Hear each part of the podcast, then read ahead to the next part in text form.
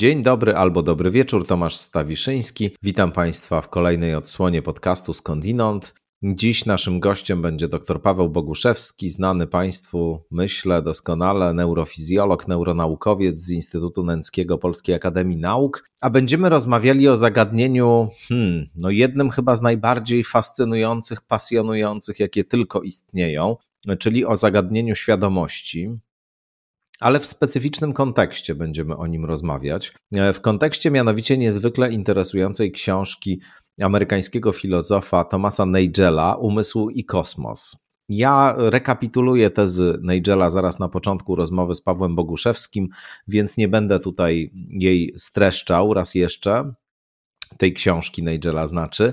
E, powiem tylko, że Nigel stawia tezę prowokacyjną, że teoria ewolucji nie tłumaczy pojawienia się zjawiska świadomości e, i że w ogóle ten paradygmat taki neodarwinowski, naturalistyczny, mm, w ramach którego działa współczesna nauka, nie jest w stanie zjawiska świadomości adekwatnie ująć.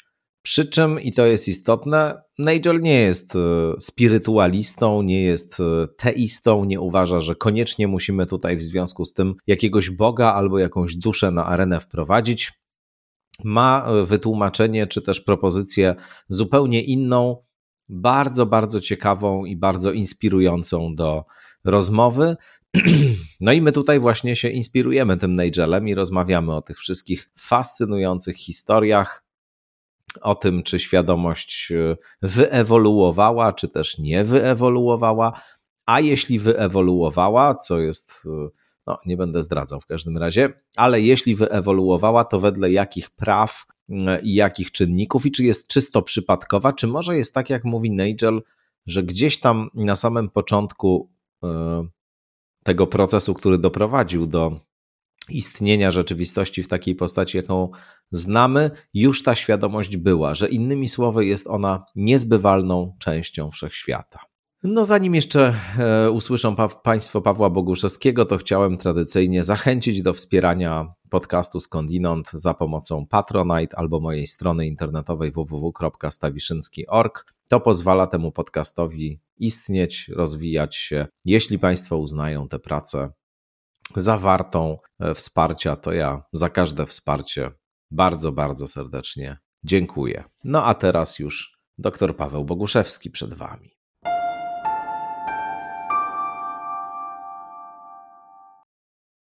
Doktor Paweł Boguszewski, doskonale Państwu znany, gości w podcaście Skądinąd. Dzień dobry. Dzień dobry, dzień dobry Państwu, witaj Tomku. No, dzisiaj będziemy, powiedziałem tak na początku no, bo chciałem powiedzieć, że no, ciekaw jestem, co ty powiesz y, na to, o czym dziś będziemy rozmawiali, bo tematem e, uczynimy, czy punktem wyjścia właściwie, bo temat jest niezwykle rozległy i dotyczy spraw fundamentalnych, kwestii świadomości, ewolucji, kosmosu, wszechświata, relacji pomiędzy umysłem i kosmosem, więc temat powiedziałbym absolutnie fundamentalny. Natomiast punktem wyjścia będzie książka mm, wybitnego amerykańskiego filozofa Thomasa Nagela pod tytułem Umysł i kosmos. E, sprzed kilku lat książka niewielkich rozmiarów, ale o dużym ciężarze jakościowym, mam wrażenie. Thomas Nagel to jest mm, filozof, który zasłynął takim esejem w latach 70. pod tytułem Jak to jest być nietoperzem, uważanym do dzisiaj za taką absolutną klasykę E, jeśli chodzi o filozofię umysłu. Polecam Państwu bardzo ten tekst Nigela, ale i tę książkę polecam, e, choć ona momentami nie jest łatwa w lekturze, bo, bo trzeba mieć pewien rodzaj obycia w takim skomplikowanym, filozoficznym języku, ale jak powiadam, we fragmentach ta książka się tak zagęszcza, natomiast w pozostałych miejscach, no Nigel rysuje, powiedziałbym, tyleż e, w jakimś sensie proste myśli, co, co zarazem w kontekście paradygmatu takiego naturalistyczno-materialistycznego, e, w obrębie którego mm, sprawnie porusza się dr Boguszewski jako neuronaukowiec, rysuje zatem tezy brzmiące wywrotowo czy, czy radykalnie, ale wcale nie tak z kolei, jakby się mogło na pierwszy rzut oka wydawać. E, w każdym razie, Pokrótce streszczając tezę Nigela, on powiada w tej książce tak. współczesny ewolucjonizm, właśnie działający w ramach tego paradygmatu ewolucjonistyczno-naturalistyczno-materialistycznego, to jest w odniesieniu do świadomości teoria redukcyjna, powiadająca, że świadomość jest po prostu pochodną procesów materialnych i że umysł wyewoluował tak jak wszystko inne w drodze e, przypadkowych procesów e, prawa, prawami ewolucji sterowanych właśnie. I że innymi słowy, nic takiego nie ma w świadomości, czego nie byłoby w tej warstwie jej nośnika, czyli, czyli w mózgu, czy też e, szerzej rzecz ujmując, w jakichś materialnych organizmach, które e, generują właśnie tego rodzaju zjawisko. No i on mówi, to jest teoria, która jest niewystarczająca, jego zdaniem, czegoś tu brakuje. Po pierwsze, powiada, świadomość jest jednak nieredukowalna e, ostatecznie do procesów materialnych, co oczywiście nie oznacza jakiejś formy spirytualizmu, to znaczy on nie mówi, że mamy do czynienia z jakąś substancją, która jest e, zupełnie niezależna od e, fizyczności, tylko mówi coś, o czym my tu zresztą skądinąd żeśmy dyskutowali w jednym z pierwszych odcinków tego podcastu, czyli mówi, no, niezależnie od tego, jak precyzyjnie będziemy opisywali procesy materialne, e, to i tak nie uchwycimy w tym opisie procesów materialnych tego, co stanowi w ogóle o fenomenie świadomości, czyli subiektywności, czyli tego specyficznego e, doświadczenia nieredukowalnego do niczego innego, mojości, e, subiektywności, poczucia jakiejś podmiotowości, której która, e, e, która na przykład sama interesuje się tym, jakie są jej, jej źródła i zaczyna badać mózg jako pewien obiekt zawsze wobec niej zewnętrzny. To jest pierwszy punkt. Drugi punkt jest taki, że Nigel powiada, teoria ewolucji, żeby dać pełne, kompetentne wyjaśnienie fenomenu świadomości, no musiałaby pokazać, dlaczego pojawienie się świadomości było ewolucyjnie konieczne, czy też było ewolucyjnie przydatne. E, tymczasem nic takiego nie pokazuje. Jest to pewien fenomen, który mógłby równie dobrze nie istnieć z perspektywy teorii ewolucji, mogłoby e, świadomości nie być. Nie ma jak do końca wyjaśnić tego, że akurat pojawiła się świadomość. Trzeci składnik, e, powiada Nigel, w szczególności dotyczy to kwestii rozumu oraz zdolności do poznawania obiektywnej prawdy o rzeczywistości, to znaczy tworzenia sobie reprezentacji czy obrazu świata, który jest obrazem prawdziwym.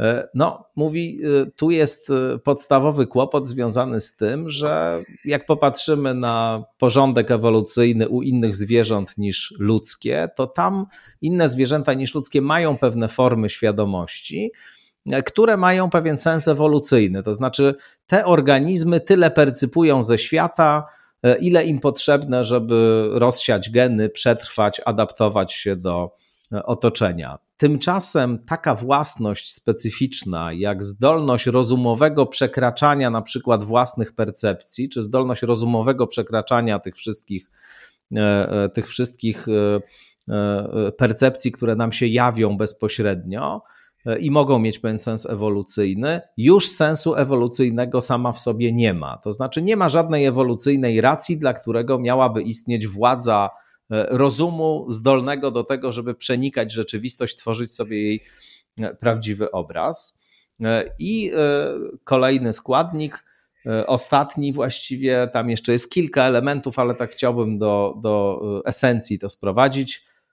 No, nie ewolucjonizm do końca, tylko podejście teleologiczne. Realnie, zdaniem Nigela, tłumaczy te wszystkie fenomeny, o których tutaj mówimy teolo, teleologiczne, czyli postrzegające pewien rodzaj y, bazowej obecności tych wszystkich y, jakości, o których mówimy, już w punkcie wyjścia niejako. To znaczy, on powiada, do pojawienia się rozumu ludzkiego, do pojawienia się świadomości w takiej postaci, w jakiej mamy ją w Homo sapiens, niejako od samego początku procesy ewolucyjne nas prowadzą. To znaczy, ewolucja z góry wie, dokąd e, dojdzie. To już jest gdzieś obecne na poziomie absolutnie podstawowym, absolutnie fundamentalnym w świecie. Ta potencjalność do pojawienia się świadomości i rozumu e, ludzkiego. Zakończę cytatem. Ten wstęp e, przydługi, przyznam, ale chciałem, żebyśmy bardzo klarownie, jakoś w miarę, przynajmniej na tyle, na ile mi się udało, wyłożyli to, o co Nigelowi chodzi. Otóż zakończę cytatem z samego Nigela. Życie każdego z nas jest częścią bardzo długiego procesu budowania, nie, przepraszam, życie każdego z nas jest częścią bardzo długiego procesu budzenia się wszechświata, stopniowo zyskującego świadomość siebie. E, to jest bardzo ciekawy cytat, do którego później jeszcze, jeszcze wrócę. E, na koniec zupełny tej prezentacji tylko powiem, że Nigel absolutnie nie jest kreacjonistą, nie jest zwolennikiem teorii inteligentnego projektu. Podkreśla to wielokrotnie, że jego koncepcja nie jest e, koncepcją teologiczną, nie zakłada istnienia żadnego bóstwa, żadnego projektanta, żadnego architekta.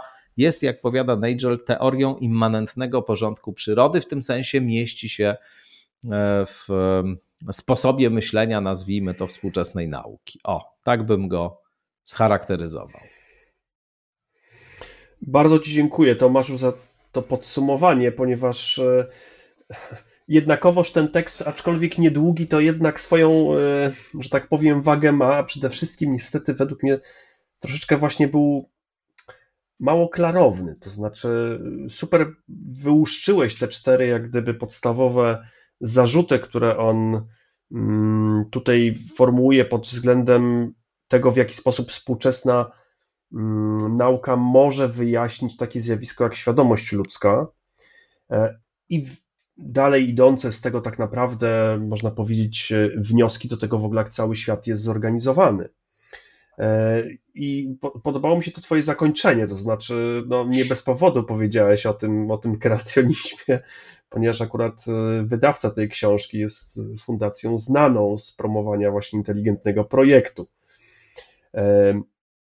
No ale dobrze, od, oddzielmy jak gdyby twórcę tutaj y, Nigela od, od no, no, powiedziałem, powiedziałem o tym też dlatego, że, że Nigel jest znanym ateistą i znanym naturalistą, w związku z czym no, mieszanie go rzeczywiście w te wszystkie historie e, kreacjonistyczno-teorio-inteligentne wydaje mi się grubym nieporozumieniem. Znaczy, trzeba też chyba nie rozumieć dobrze, o czym on pisze, żeby uznawać, że, że on właśnie coś takiego głosi.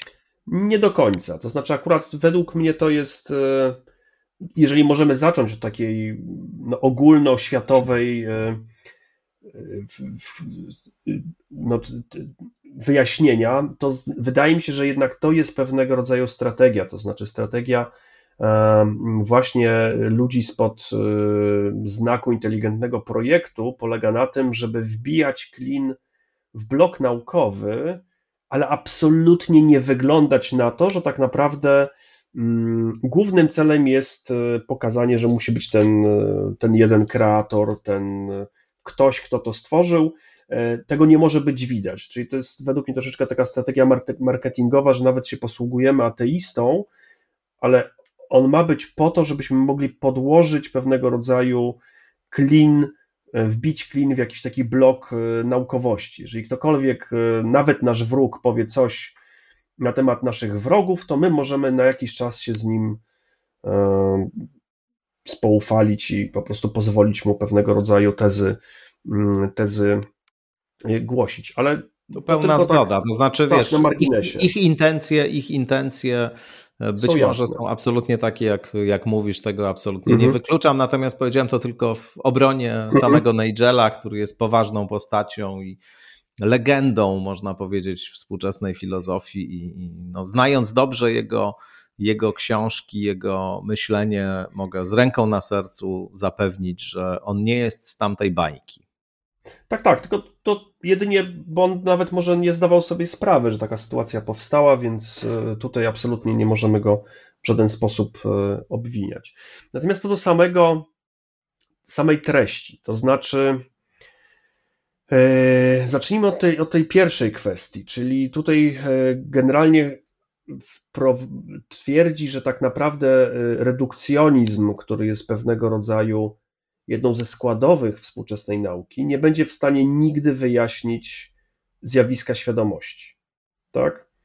E, I e, tutaj ta e, pierwsza kwestia Powiem szczerze, ona, no bo on jest przywoływany troszeczkę przy okazji panpsychizmu. On jest przywoływany przy okazji mm, tego, co teraz się dzieje wokół teorii informacji zintegrowanej, czyli jednej ze z naukowych teorii mm, świadomości, o której żeśmy zresztą rozmawiali, e, która to e, teoria zakłada tak naprawdę, że pewnego rodzaju, że powinna istnieć jakaś dodatkowa zmienna czy siła, będąca podstawową siłą wszechświata, która to cząstka, siła, energia, cokolwiek jak to nazwiemy. No właśnie nie wiemy, co to jest, więc nie możemy w żaden sposób przyporządkować to do kategorii, czy to e, oddziaływań, czy, czy, czy materii, ale właśnie coś, co e, niesie ze sobą jakiś taki element świadomości. E, I to do, właśnie między innymi Nigel jest powoływane przy tej teorii inteligentnego projektu oczywiście, tylko przy okazji właśnie teorii informacji zintegrowanej, mm, bo y, de facto z tego, co on pisze, jakby on chce postulować, że jest coś więcej niż to, że świadomość może być stworzona przez e, cząstki materii, przez odpowiednio działające, e, odpowiednio ułożone, ustrukturalizowane cząstki materii, które wchodzą w pewnego rodzaju interakcję i ta interakcja powoduje na zasadzie emergentności powstanie nowego zjawiska i to zjawisko jest de facto świadomością. I podejście współczesnej nauki, i obawiam się, że niestety on troszeczkę, e, no jak to filozof e, i troszeczkę filozof starej daty, on troszeczkę bije się z pojęciami, które już nie do końca są aktualne. To jest tak, jak kiedyś rozmawialiśmy, miałem taką rozmowę na temat scjentyzmu. E, scjentyzm, czyli takie podejście, że nauka absolutnie wszystko nam wyjaśni, łącznie z tym, jak być szczęśliwy i wiele innych rzeczy, plus jest e, jedyną drogą do uratowania ludzkości, a, a wszystkie inne rzeczy typu, nie wiem, sztuka, e, czy potrzeby jakieś transcendentne, czy duchowe są w ogóle nieważne. Oczywiście jest pojęciem, no, można nie no, po prostu zaszłym. Jest, jest to zjawisko bardziej historyczne. Natomiast jest bardzo wygodnym takim chłopcem do bicia, czyli jeżeli ktoś nie do końca lubi nauki, nie do końca jej wierzy, no to sobie wyciąga z XIX wieku scjentyzm, zaczyna go okładać i, i jest zadowolony. I tutaj niestety troszeczkę się obawiam, że yy, odnoszenie się właśnie do, do darwinizmu czy do neodarwinizmu jako takiego stuprocentowego wyjaśnienia tego, w jaki sposób działa współczesny, współczesna nauka czy i współczesny świat, nie jest do końca e, trafne, ponieważ e, utożsamiając redukcjonizm tylko i wyłącznie z tym, że będziemy sobie schodzili z tym naszym mikroskopem do coraz drobniejszych cząstek, a następnie zrozumiemy, jak te cząsteczki działają, i potem z tych e, cząsteczek będziemy w stanie zrozumieć, jak działa na przykład ludzki umysł, no nie zakłada istnienie właśnie chociażby czegoś takiego jak no, zjawiska chaotyczne, czyli to, co też było fantastycznym odkryciem, to znaczy to, że nawet jeżeli znamy doskonale składowe, wprawimy w jakiś ruch, to jednak układ e, jest tak wrażliwy na minimalne różnice początkowe, że nie jesteśmy w żaden sposób w stanie przewidzieć efektu końcowego działania jakiegoś, jakiegoś układu.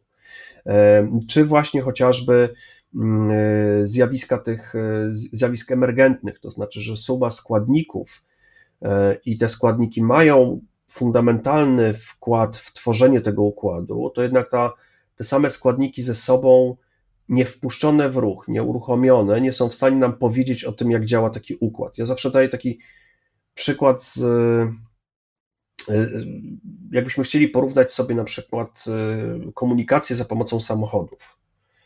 Czyli bierzemy sobie jeden samochód, to jest na przykład nasz neuron, i badamy go. No i oczywiście, że jeżeli zabraknie, zatrzymałem się na etapie samochodów spalinowych, jeżeli zabraknie paliwa na całej kuli ziemskiej, wszystkie neurony staną tak? Czyli wszystkie samochody przestaną działać, nie jesteśmy w stanie funkcjonować się, komunikować za pomocą samochodu, jeździć samochodami. E, podobnie, e, jeżeli jakiejś części zabraknie, bądź coś się zepsuje, bądź e, nie będzie jakiegoś innego elementu, to wiadomo, że brak funkcjonowania tychże samochodów absolutnie eliminuje coś takiego jak transport publiczny, jak, jak transport samochodowy. Ale z drugiej strony, badając tylko i wyłącznie sam samochód, nie jesteśmy w stanie przewidzieć, czy w Warszawie będą korki. Bo na to nakłada się kolejna warstwa, gdzie mamy już jakiś układ dróg, kilkaset tysięcy czy milionów samochodów, które nagle chcą pojechać. Każdy ma swój cel, każdy ma swój, swój własny, niezależny tak naprawdę od innych, e, niezależną trajektorię ruchu. W związku z tym, badając sam jeden pojedynczy samochód, czy jego części, czy wpływ składu paliwa na moc silnika, nie będziemy w stanie mm, zrozumieć właściwości emergentnych układu złożonego z tysięcy samochodów wpuszczonych w ruch w konkretnych warunkach historycznych, pogodowych itp. itd. I obawiam Wszystko się, prawda. Tak, takie miałem dokładnie wrażenie, że tutaj e, on się odnosi do takiego starego redukcjonizmu, który mówił, że jeżeli zejdziemy na sam dół tej komórki, e, poznamy wszystkie białka w tej komórce, jak te białka dokładnie ze sobą wchodzą w interakcję, to będziemy mogli wejść na samą górę stworzenia, czyli zobaczyć sobie, jak na przykład wchodzą w interakcje organizmy złożone. E, natomiast właśnie zabrakło mi tam tego, tego wyjaśnienia, że tak naprawdę bardzo często musimy się opierać na tych właśnie nowych właściwościach, które powstają wtedy, kiedy złożony układ się tworzy, a potem, kiedy złożone układy wchodzą w interakcje e, ze sobą. I Według mnie obecnie nie ma zgody co do tego, w jaki sposób powstała, można powiedzieć, świadomość, czy nawet takie mm, przetwarzanie e, dosyć złożonej informacji.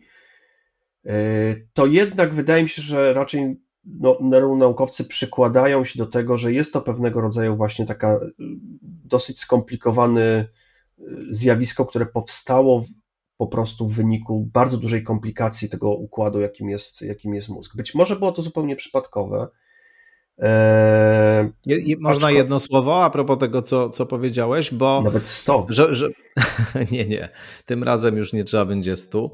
E, bo, bo to rzeczywiście jest, e, tak jak słusznie zauważyłeś, dość powiedziałbym klasyczne stanowisko, które on zajmuje w zakresie filozofii umysłu i, i w tym sporze o redukcy, reduktywny charakter bądź niereduktywny charakter e, zjawiska świadomości. E, z tym, że ja bym troszeczkę inaczej je zdefiniował jednak, to znaczy mam wrażenie, że on po prostu mówi, e, że niezależnie od tego, jak będziemy badać głęboko, ale też w jaki sposób będziemy rozumieć E, zachowywanie się pewnych obiektów materialnych, to znaczy właśnie, nie wiem, układu nerwowego, cząsteczek e, tworzących ten układ, e, skomplikowanych interakcji pomiędzy poszczególnymi elementami owego układu, niezależnie więc od tego, jak intensywnie i, i, w jaki sposób będziemy badać i rozumieć zachowywanie się tego obiektu, jakim jest na przykład ludzki mózg, to nie, nie dotrzemy jakby nigdy do tego, co jest pewną fundamentalną cechą e, świadomości i co samą świadomość czyni świadomością, czyli do tego, do tego specyficznego zjawiska subiektywnego doświadczenia. To znaczy tego właśnie, że ja teraz mówiąc do ciebie, jestem sobą mówiącym do ciebie, z moim e, indywidualnym e, doświadczeniem bycia sobą, a ty jesteś e, dokładnie w tym samym położeniu, tylko doświadczasz bycia sobą też w sposób absolutnie unikatowy, nie, nieporównywalny z niczym innym. I niezależnie od tego, jak bardzo głęboko będziemy badali Twój mózg, no to nie uda nam się jakby dotrzeć właśnie do tego specyficznego wymiaru świadomości, właśnie. E, I to jest jakby stanowisko, które e, oczywiście nie jest jedynym możliwym stanowiskiem, bo na przykład Daniel Dennett, inny gigant e, w filozofii umysłu, jest zwolennikiem tego, że to jest właśnie coś, co jest jakby zaniedbywalne. To znaczy, jego zdaniem w ogóle problem świadomości nie istnieje. To jest wszystko przereklamowane i mówi Dennett, w ogóle takiego, takiego problemu tak naprawdę nie ma, dlatego że w ogóle nie ma żadnej świadomości. To jest taki interfejs, jak mamy folder e, na ekranie komputera, no to czymś takim jest mniej więcej świadomość. To jest jakiś rodzaj takiej projekcji tego całego organizmu po to, żeby on lepiej sobie właśnie w rzeczywistości e, funkcjonował czy nawigował, no i że to jest pozorna sprawa wynikająca z natury naszych pojęć i z jakiegoś nadmiernego przywiązywania się w ogóle do tej kwestii. Ale... No a Nigel jest takim zwolennikiem tego, wiesz, tylko to nie jest, to, to znowu, żebyśmy dobrze to zrozumieli, że to nie jest powiedzenie, że jest jakiś rodzaj super cząsteczek, wiesz, astralnego świata albo duszy, która prawda, nie y, utożsamiona jest z materią i że właśnie to jest świadomość, tylko to jest powiedzenie, no jest coś jakby nieredukowalnego w tym po prostu, właśnie ta subiektywność, to jakoś musi być założone i jakoś obecne w strukturze wszechświata, ale nie w taki sposób, jak my to sobie wyobrażamy jednak mimo wszystko. Znaczy, to po pierwsze, yy według mnie podejście Deneta i Nigela i wielu innych się tak bardzo często ze sobą w ogóle nie kłócą. Bo powiedzenie tego, że czyli to denetowskie, że tak naprawdę nie powinniśmy się zajmować tą świadomością, jest trochę przeklamowane, bo to jest bardzo niewielki wycinek naszej rzeczywistości, to nasze, nie wiem, subiektywne odczuwanie tego, że ja jestem ja, to bardziej mówi o ocenie tego, że on być może, no nie wiem, czy nie docenia, czy, czy, mm, czy, czy, właśnie mówiąc, że to jest przereklamowane i nie należy się tym zbytnio zajmować, no tak naprawdę nie mówi nam o tym zjawisku nic. Mówi nam jedynie o tym, w jaki sposób, e, czy, czy w filozofii Deneta można wyjaśnić istnienie, nie wiem, świata, istnienie społeczeństwa ludzkiego, wielu innych rzeczy, nie odwołując się konkretnie do świadomości pojedynczych osób. Także wydaje mi się, że raczej to nie wyjaśnia w żaden sposób tego, czym jest zjawisko świadomości, raczej jest e, e, stwierdzeniem, że nie do końca potrzebu nie potrzebujemy tej hipotezy, żeby wyjaśnić funkcjonowanie wszechświata i ewentualnie no, tego wszystkiego, co mówisz, robimy jako ludzie. Mówisz w ramach, mówisz o Denecie teraz, tak? Tak, tak, tak, mówię o Denecie, tak, tak, tak, tak jak najbardziej. Hmm. Natomiast y, y, tutaj w przypadku Nigela to znaczy nie ma problemu, to znaczy tak, widzę y, Oczywiście nie jest to tak, że wyczytałem z jego myśli, że on postuluje istnienie jakichś tam boskich cząsteczek świadomości, które ja tu nazywam boskimi oczywiście w cudzysłowie, bo to mogą być po prostu, to może być coś, czego rzeczywiście jeszcze żeśmy nie poznali, co jest po prostu częścią e, świata, mm, co jest jak gdyby jakimś e, no, tak słabym oddziaływaniem, którego jeszcze nie zdążyliśmy złapać, a być może nie zdążyliśmy go złapać, bo jeszcze żeśmy go nie szukali Dopiero jak zaczniemy go szukać, to się okaże, że rzeczywiście istnieje jakieś zjawisko, o którym filozofom się w ogóle nigdy nie śniło. Tak? E, no i tutaj akurat e, e, wydaje mi się, że co do tego nie mam żadnych obiekcji. To znaczy, jako naukowiec uważam, że nie możemy dowieść nieistnienia czegoś. W związku z tym, jeżeli on mówi, że takie cząsteczki są, to ja otwieram popcorn i czekam, co, na, co mi pokaże tak? To znaczy, zawsze w nauce jest tak, że jeżeli. Gdybyś tak zawsze otwierał popcorn, kiedy ktoś taką tezę stawia, to byś już po prostu ważył 600 e, kilo. No to otwo... Ot... nie powiedziałem zjeść, powiedziałem otworzyć. No. E, no, znaczy, czekamy na dowody, to znaczy mm, tego typu różnego, znaczy, no, ja jestem rzeczywiście troszeczkę być może skrzywiony w kierunku redukcjonizmu i takiego naukowego podejścia, ale na zasadzie takiej, że jeżeli no, proponuje się jakąś e, tezę, czy proponuje się jakieś rozwiązanie, to dobrze byłoby zaproponować chociażby metody weryfikacji tego, tej, tej hipotezy. Ale ja ci mogę udowodnić to teraz. I wszystkim z Państwa mo mogę udowodnić. Proszę no bardzo, ja przeprowadzę dajesz eksperyment empiryczny, no więc y,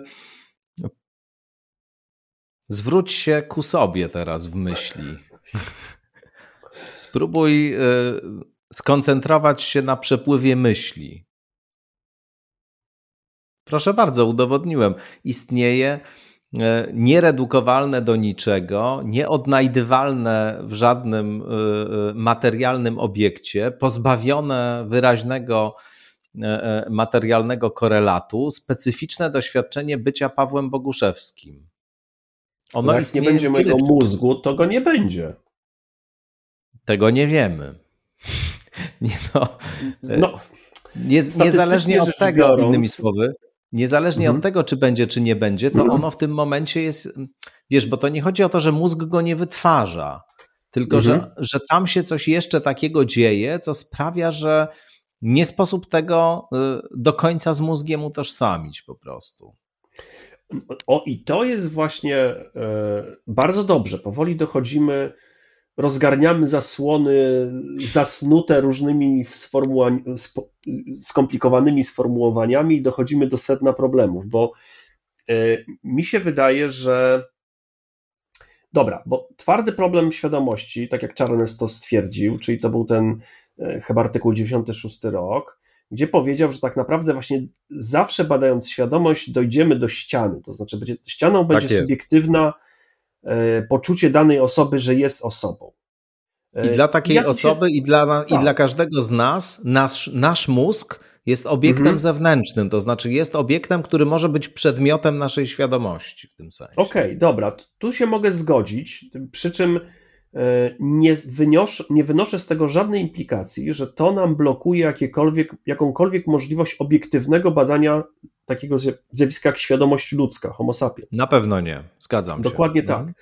W związku z tym tutaj możemy powiedzieć, i rzeczywiście w tym przypadku, y, jeżeli odniesiemy te słowa Deneta o tym, że jest to pewnego rodzaju mm, zjawisko przereklamowane, to jeżeli właśnie odniesiemy się do tej, tego tylko aspektu subiektywności świadomości, nie do ogólnie świadomości, na przykład y, ludzi jako zjawiska biologicznego czy, czy, czy filozoficznego, no to rzeczywiście tak, ta subiektywność może nam po prostu nie przeszkodzić w poznawaniu tego, czym jest tak naprawdę świadomość ludzka. Natomiast y, wydaje mi się, że dosyć często y, ten argument o subiektywności jest, jest czymś takim, co, co od razu jest implikacja. W takim razie na pewno nauka nie będzie w stanie nic powiedzieć o świadomości. Szukajmy no gdzieś nie, nie. Szukajmy, absolutnie, absolutnie. Szukajmy w, albo w, nie, można nie. powiedzieć, w teologii, albo teleologii. Tak? To znaczy, że porzućmy tą drogę redukcjonizmu, bo ona nas nigdzie jeszcze nie doprowadziła, i wejdźmy sobie i szukajmy jakiegokolwiek innego wyjaśnienia, które będzie przede wszystkim pasło nasz ludzki nar y, y, potrzebę narcyzmu, tak? To znaczy to, że bardzo byśmy jednak chcieli chyba być wyjątkowymi, tak? No, to, to jest, jest inna Wydaje mi się, że bardzo często to jest ten problem, że Mm, że wprawdzie y, ludzie używają tych słów typu, że jesteśmy rzeczywiście częścią świata zwierząt, y, jesteśmy właśnie tym, tą ciągłością biologiczną, to jednak ten taki no, narcyzm gatunkowy wydaje mi się, że wyłazi w wielu miejscach i to jest pewnego Słuchaj. rodzaju szukanie mm. wyjątkowości homo sapiens, która by nam mogła wyjaśnić. I tutaj absolutnie nie mówię, że nie jesteśmy wyjątkowi, bo możemy być wyjątkowi. Możemy być gatunkiem rzeczywiście całkowicie, mm, który wyrwał się z, z takich pewnych e, e, okowów ewolucji. Tutaj była ta, ta trzecia kwestia, którą poruszyłeś, e, że po co w toku ewolucji powstało. Właśnie do tego, do tego chciałbym przejść, A. ale jed, jed, jedna rzecz. Ja, mhm. ja, mam wrażenie, że tutaj, wiesz, nie, nie wiem oczywiście, bo, bo mhm. nad tym się jakoś szczegółowo nie zastanawiałem, a też no, raczej poświęciłem, przygotowując się do tej rozmowy, czas na to, żeby dobrze tego Nigela jakoś przyswoić i, mhm. i to też nie jest jakaś. Yy, znaczy nie znalazłem i nie zapoznałem się z jakimiś rozległymi komentarzami, na przykład dotyczącymi tej książki e, ze strony, ze strony mm, przekonanych redukcjonistów, ale na moje oko to nie jest tak, że, bo, bo powiedziałeś w pewnym momencie o tym, że chodzi o to, żeby mm, powiedzieć, że nauka nie może się tym zajmować i musimy do teologii się zwrócić. Wydaje mi się, mhm. że tutaj w ogóle nie ma takiego postulatu. To znaczy, że na dobrą sprawę to się w pełni mieści tak naprawdę w mm, modelu naukowym, to co on mówi. Tu nie ma konieczności jakiejś, wiesz, kompletnej, głębokiej rewolucji. Tu jest pewien rodzaj takiego przestawienia trochę perspektywy i właśnie włączenia tej perspektywy, perspektywy teleologicznej, rzeczywiście uznania świadomości za pewien E, fundamentalny aspekt e, tego, co istnieje, nazwijmy to, a nie za pochodną przypadkową, tylko za coś takiego, co jakoś tam było rzeczywiście założone, czy jest założone w, samym, w samej substancji wszechświata, co jest tezą tyleż empiryczną, co, e, co filozoficzno-metafizyczną, to znaczy pewnie, pewnie nie, nie jest w tym momencie wyobrażalne, żeby przeprowadzić jakieś eksperymenty mogące to wykazać. On raczej się posługuje pewnymi rozumowaniami związanymi właśnie z tymi, tymi sprawami, o których mówimy. Ale, ale sądzę, że to nie jest taki, wiesz, antynaturalizm, taki właśnie jakiś pyszałkowaty E, teologiczny, który, który prawda, z tego, że my czegoś tam do końca nie umiemy wyjaśnić, już chce od razu wyprowadzić e, mm, jakiś rodzaj przywileju dla samego siebie i powiedzieć tak, a ja właśnie wam wyjaśnię, proszę bardzo, wiesz, mhm. chodźcie do mnie, Please put make money here, jak głosił napis w pewnej świątyni, w której w Nowym Jorku byłem. No właśnie, ale ten, ten kolejny, bo wiesz, to jest taki po prostu nie, jakiś ogóle, ultrafundamentalny spór tak. i pewnie i tak go nie rozstrzygniemy. Ale bardzo mnie ciekawi twoje, twoja, twoje myśli wokół, mnie ciekawią wokół tej kwestii ewolucji, ewolucji już i, i, mhm. i istnienia świadomości, istnienia rozumu, jak ty, jak ty to widzisz. To znaczy tak, y, wracając jeszcze do, do tej twojej kwestii, absolutnie go o to nie posądzam. To znaczy nie posądzam go jakąś tanią, y, wiesz, uciekanie w kierunku wyjaśnień duchowych, jakiegoś new age'owego mambo jumbo i tak dalej. Y, ale jednocześnie, znaczy wydaje mi się, że y, że ta jego wątpliwość, na ile ona wynika rzeczywiście, no bo teraz tak, jeżeli mamy podejście naukowe, które jest rzeczywiście podejściem, można powiedzieć, takim analityczno-redukcjonistycznym, i tak naprawdę ono działa. To znaczy, to podejście, można powiedzieć, e, niskopoziomowe, to znaczy weźmy po prostu, zmierzmy, co się dzieje w mózgu, wiesz, zbadajmy sobie różnego rodzaju poziom chemikaliów, podglądajmy synapsy, podglądajmy sobie kolce dendrytyczne, sprawdźmy sobie, jak działają białka. W tych białkach sprawdźmy sobie, jak działają mm, różnego rodzaju, nie wiem, kanały jonowe. Nagle się okazuje, że to jest dosłownie publikacja sprzed paru tygodni, e, odpowiednio spreparowane białko optogenetyczne wstrzyknięte w siatkówkę osoby całkowicie niewidomej, która ma genetyczną chorobę i nie posiada żadnych komórek światłoczułych, nagle pstryk, ta osoba może rozpoznawać bardzo prosty kształt. Tak?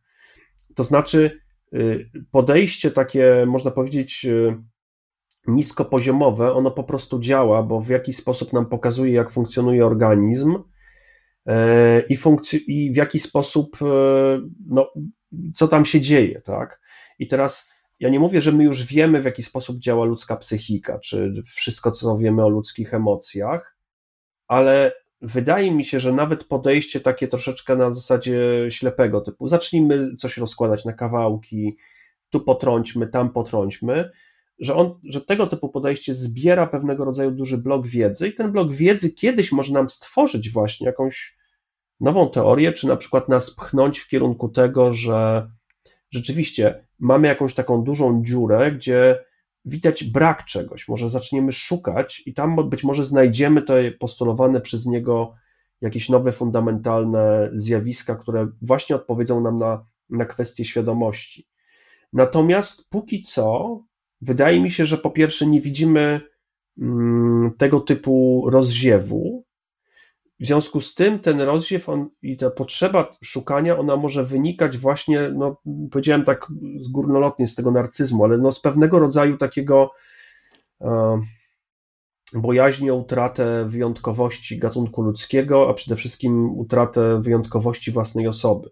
To znaczy, nie, nie tutaj nie będę się wypowiadał, bo go nie znam, nie wiem jak to wygląda, natomiast wydaje mi się, że patrząc tylko na kondycję współczesnej nauki, to byłby zbyt wczesne odrzucenie tego, co ona robi, bo nawet y, mm, tutaj wspominaliśmy już o tej jednej z teorii właśnie świadomości, jest też druga teoria e, Global Workspace, czyli takiej globalnej przestrzeni roboczej, która zakłada bardziej, że świadomość jest tak naprawdę pewnego rodzaju procesem, e, jest pewnego rodzaju e, obliczeniem, które działa na hardwareze naszego mózgu, ale być może niekoniecznie musi używać naszego mózgu. Natomiast fajne jest to, że te dwie teorie teraz obecnie idą, mm, będą sprawdzane, to znaczy będzie, będą próbowali naukowcy wymyśleć takie eksperymenty, które oczywiście na pewno nie odpowiedzą nam na, do końca, jak działa świadomość, może jeszcze nie teraz, ale przynajmniej będą cokolwiek robili, próbowali weryfikować, czy jest więcej punktów na jedną, czy na drugą teorię, tak?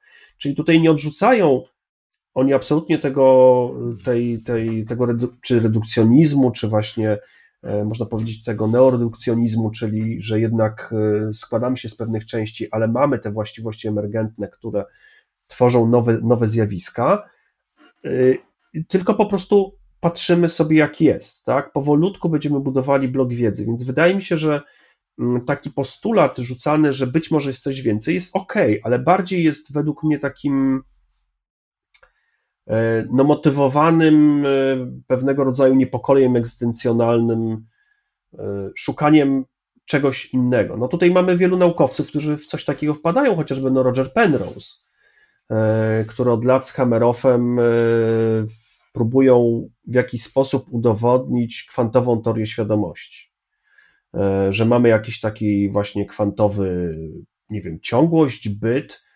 To jest dokładnie, można powiedzieć, taka kwantowa wersja te, tego panpsychizmu, czyli jakiś twór, który jest cząsteczką globalnej świadomości, która w jakiś sposób wchodzi w interakcję z naszym hardwarem, czyli tam oni to próbują e, Hammerow z Penrose'em tłumaczyć za pomocą mikrotubul, no i te zjawiska na tych mikrotubulach tworzą właśnie świadomość, że ona jednak pochodzi z zewnątrz, a nasz mózg jest pewnego rodzaju bardzo skomplikowaną anteną, która potrafi zamienić tę kwantową świadomość na świadomość konkretnej osoby. Byłoby no, super. Też o tym żeśmy Byłoby rozmawiali super. wielokrotnie, że, że tak naprawdę zarówno fizycy kwantowi, jak i ci, co się zajmują się neurobiologią, się z tego podśmiewują troszeczkę, bo tam się nic specjalnie nie trzyma, że tak powiem, brzydko kupy. E, natomiast jest to, wydaje mi się, pewnego rodzaju właśnie taką ucieczką, ucieczką od naszego, naszej materialności, gdzie to poczucie, że jesteśmy rzeczywiście, że my czujemy, że, jest, że jesteśmy tak zwanie E, bo my jesteśmy wszyscy, tak, nawet naukowcy, nawet najbardziej najwięksi redukcjoniści są de facto, można powiedzieć, urodzonymi naturalnymi dualistami. Z prostej przyczyny, bo widzimy, że jest świat materialny, ale jednocześnie mamy poczucie tej naszej duchowej wyjątkowości, tego naszego ja. Czyli tak naprawdę mm, nauka pozwala nam wyjść z tego założenia dualizmu Yy, ale nie do końca każdy się z tym jest w stanie pogodzić. Wydaje mi się, że w każdym jest właśnie pewnego rodzaju taki, taka potrzeba właśnie utrzymania tej pewnej duchowości i ona właśnie się może manifestować w tworzeniu bardzo skomplikowanych yy, teorii kwantowej świadomości, panpsychizmu, czyli, czyli powiedzenie, że tak naprawdę oczywiście nie jest to kwantowe, ale być może jest to coś, czego jeszcze w ogóle nie znamy, nie wiemy, Mm, po prostu musimy to odkryć, czyli no, tak naprawdę przesuwanie troszeczkę no, tego odkrycia dalej, tak? Czyli tutaj, jeżeli Penrose już mówi, mamy świat kwantowy i spoko, to już wiemy, co to jest. W przypadku akurat Kocha to jest na zasadzie, że jeszcze tego nie wiemy, to gdzieś jest dalej, tak? Uciekamy, uciekamy do przodu. E, w związku z tym wydaje mi się, że to, e, to nie, znaczy ogólnie uważam, że to nie jest źle, to znaczy ja im bardziej jestem Y, zaawansowanym wiekiem, bardziej doceniam to, że ludzie powinni, szczególnie w na co się, mieć prawo mylić. E, powinni prawo mieć e, właśnie eksplorować jakieś dziwne e, teorie, czyli nie jestem wcale obrażony tym, że na przykład właśnie Hamerow próbuje, bo on jest lekarzem anestezjologiem, z tego co pamiętam, projektować eksperymenty, które miałyby wykazać słuszność jego teorii. Uważam, że jeżeli ma rację, to koszt y, to, to, to, to byłoby super, pchnęłoby to naukę do przodu, a jeżeli nie ma, to koszt tak naprawdę dla ludzkości jest nieduży względem potencjalnych zysków. Więc w związku z tym, że uważam, że tego typu yy, eksperymenty jasne. powinny być robione i to nam mhm. pcha naukę do przodu. Natomiast wydaje mi się, że była taka książka Niewczesny pogrzeb Darwina. Jaya Golda, nie wiem, może pamiętasz. Mhm. To była właśnie taka książka, którą czytałem na pierwszym mam, roku studiów. Mam, tak, tak. Tak, tak, też, też tam u mnie się, mam nadzieję, że się gdzieś pałęta. E, no ale dokładnie według mnie to jest niewczesny pogrzeb produkcjonizmu. To znaczy, mm, e, on musi się zamienić oczywiście na, znaczy może nie tyle neuro, nie wiem, czy to jest takie pojęcie neoredukcjonizm. Jeżeli nie ma, to pamiętaj, że byłem pierwszy.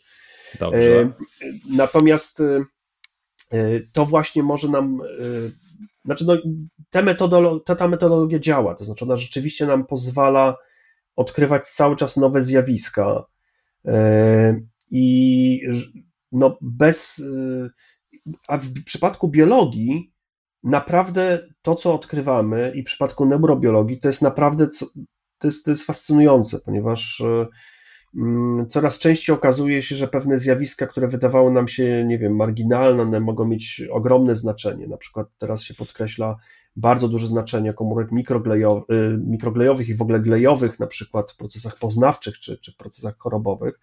Coś, co jeszcze 5 czy 10 lat temu można byłoby uznać za coś marginalnego bądź herezję. Mm, także tak naprawdę to się wszystko bardzo dynamicznie zmienia. Ale... Przy, czym, przy czym ja dalej będę obstawał, mhm. że jeśli chodzi o samego Nigela, to jakby nic się nie zmieni w tym sposobie e, pracy, nazwijmy to, czy w sposobie badania e, ludzkiego mózgu i ludzkiej świadomości, jeśli by uznać e, zasadność jego argumentacji. To znaczy, nie jest tak, że to by spowodowało konieczność napisania podręczników neuronauk y, od nowa, e, to jest pewna rama, moim zdaniem, którą się e, e, przykłada, bardzo ogólna, która dotyczy kwestii tak naprawdę poniekąd poprzedzających percepcję konkretną, a nie wpływających już na kształt rzeczywistości empirycznej w taki sposób. E, który by wymagał od e, naukowców jakiegoś radykalnego zmian, jakiejś radykalnej zmiany sposobu, e, sposobu zachowywania się, nazwijmy to. Bo tutaj jednak, wiesz, tu nie ma znowu takiej, to nie jest taka koncepcja jak ta koncepcja Penrose'a, to nie jest takie, taka koncepcja jak właśnie różne formy tych spirytualizmów, które bardzo często zresztą dzisiaj posługują się tą E, metaforą umysłu jako, czy mózgu jako anteny, który, mhm. który odbiera. Ja mam tutaj taką książkę też na półce e, na temat, e, już wstanę i wezmę ją do ręki.